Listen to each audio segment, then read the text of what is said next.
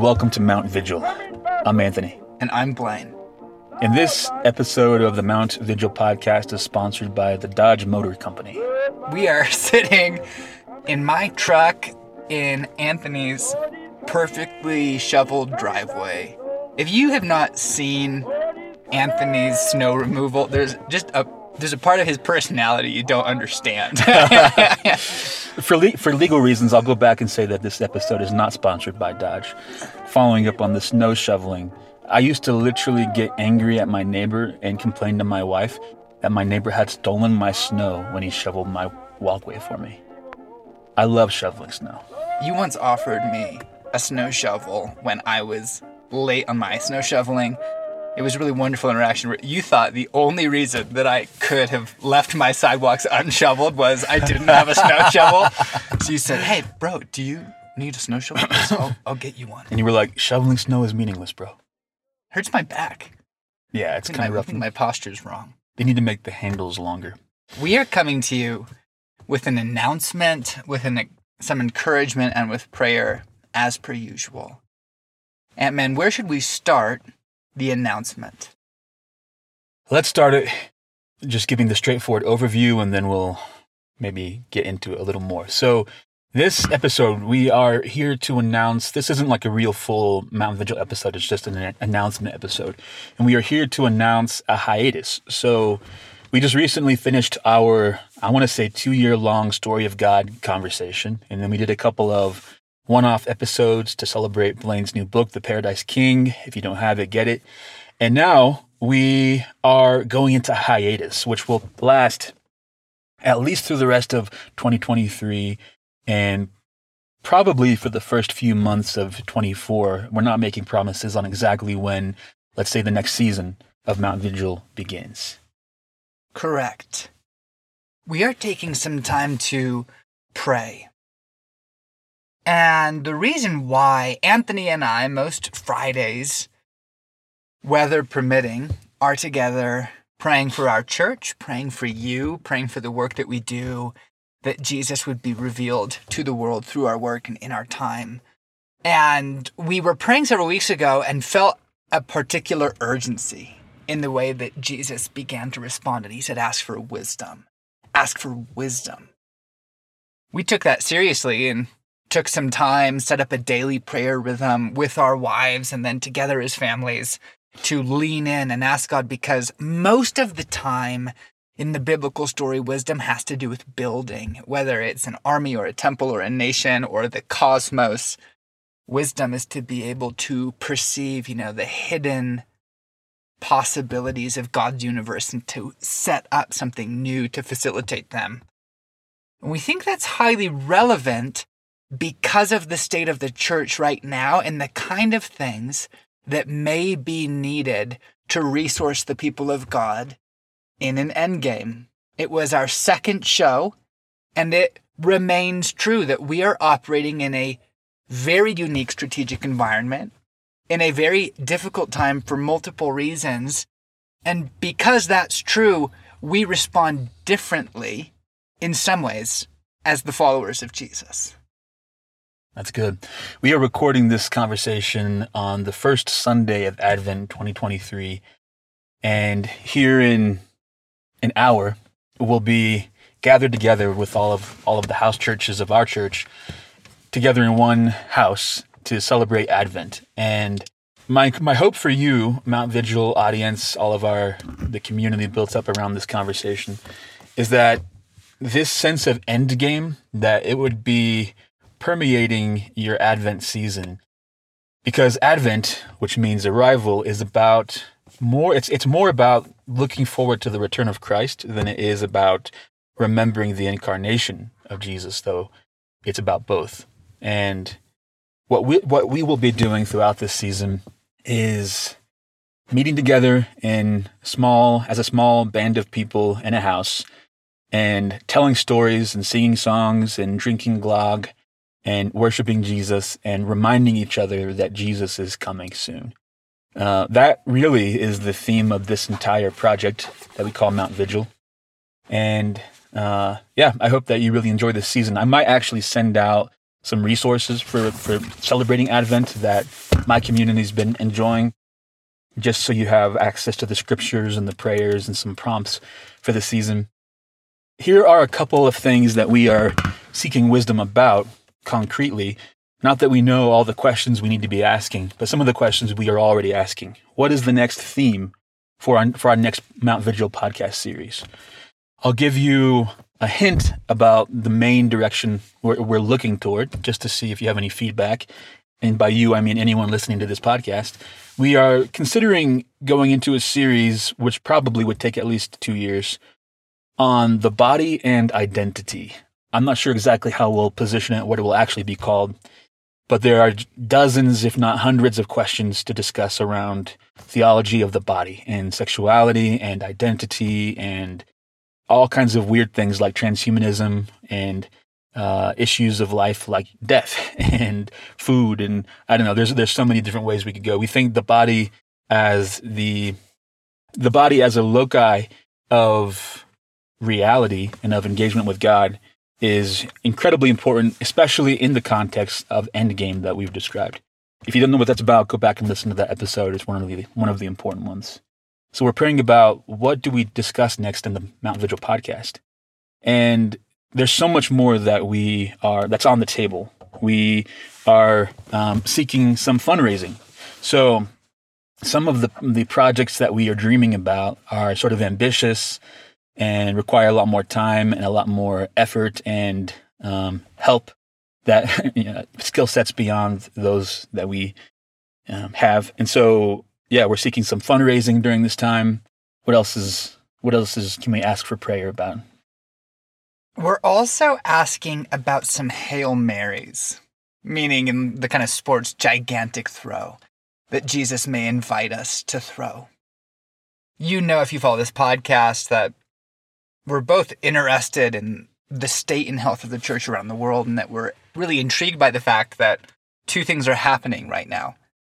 In the West, there is what sociologists call a population collapse, where the normal gears of culture stop functioning properly because you're in a time of catastrophic decline.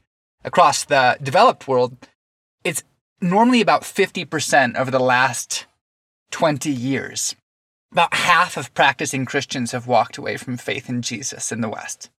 You can look at Barna's State of the Church data on that. You can look at the Pew the World in Data Religion Project, which is a massive study around the world. At the same time, a wind in the House of Islam, what's going on in Iran, what's going on in Latin America, just in terms of the numbers, really could be called the largest move of God in history. And every so often, it seems to me, the Holy Spirit directly converts a people. Most of the time, Jesus seems to prefer partnering with his church to reveal himself to the world. But there are exceptions. And one of those exceptions is happening right now in Dar Islam, in the House of Islam, where Jesus is just showing up. Hi, go find this person and they will tell you what you need to know. So we are on the decline side of that equation. We have friends and connections that are we as the, people in the West. Sorry, yeah. yeah. We as people of the West live in a context that is experiencing decline, not giant revival. And in a time of decline, there is a seriousness on the one hand and a simplicity that is required to follow Jesus. It just means discover the way, walk in it. Jeremiah 6 16. Find the ancient paths and do them, and you'll find rest for your soul. So, on the one hand, just go all in for following Jesus. Ask where he's working to bring his kingdom in your life right now. Lean in.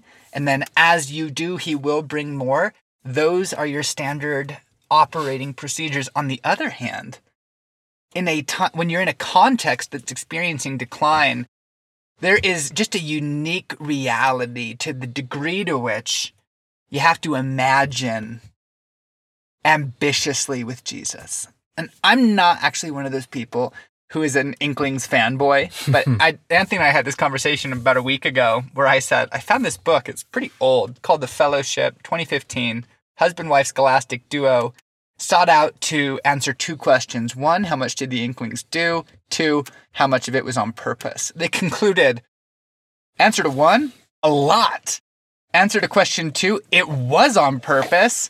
And that group began by leaning into where God was already at work in their lives. There was a slow build, but things like inventing new genres, going on radio, working together in the way that they did, these were all deliberate experiments to display the alternative story of the gospel in a time of catastrophic decline in their context after the two great European wars.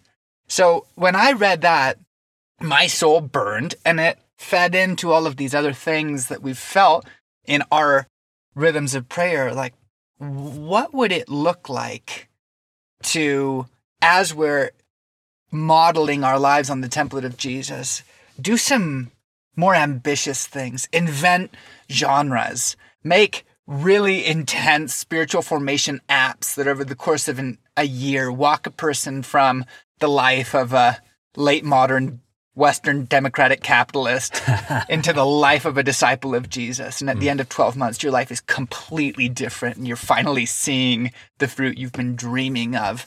And that's not only the only option on the table. And so we feel the preciousness of time in terms of what we build and how we build it. So we're seeking God for our orders in terms of what would you like us to experiment with and make to hold up Jesus and to resource his people in a difficult time.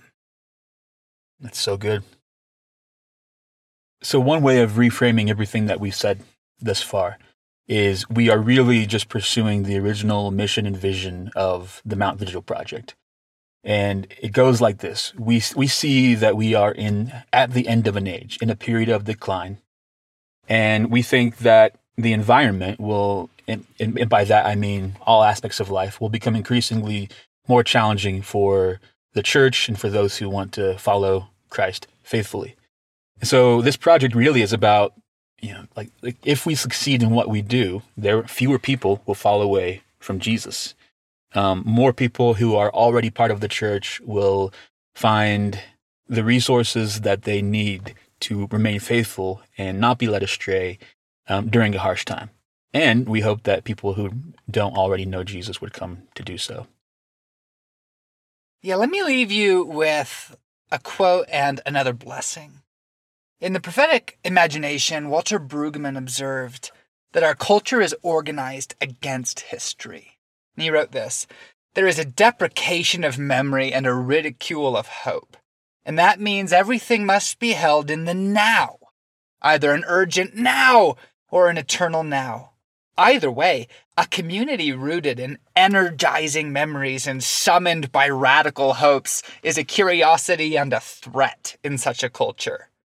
When we, the church, suffer from amnesia, every form of serious authority for faith is in question, and we live unauthorized lives of faith and practice unauthorized ministries. He goes on to encourage us to be shaped by three traits in our communal life. One, to have a long and available memory that sinks the present generation deep into an identifiable past that is available in song and story.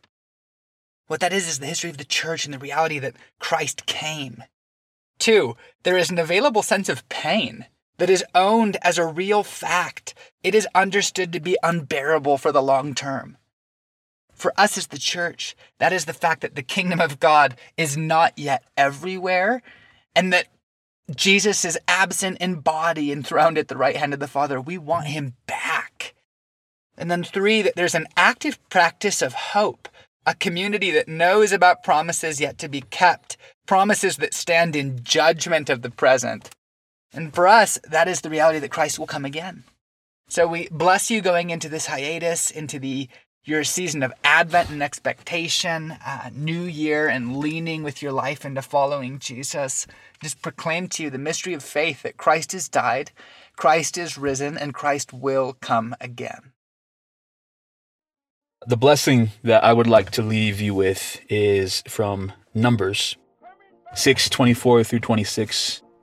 My wife and I were just discussing this and praying this together for our people. Yahweh bless you and keep you.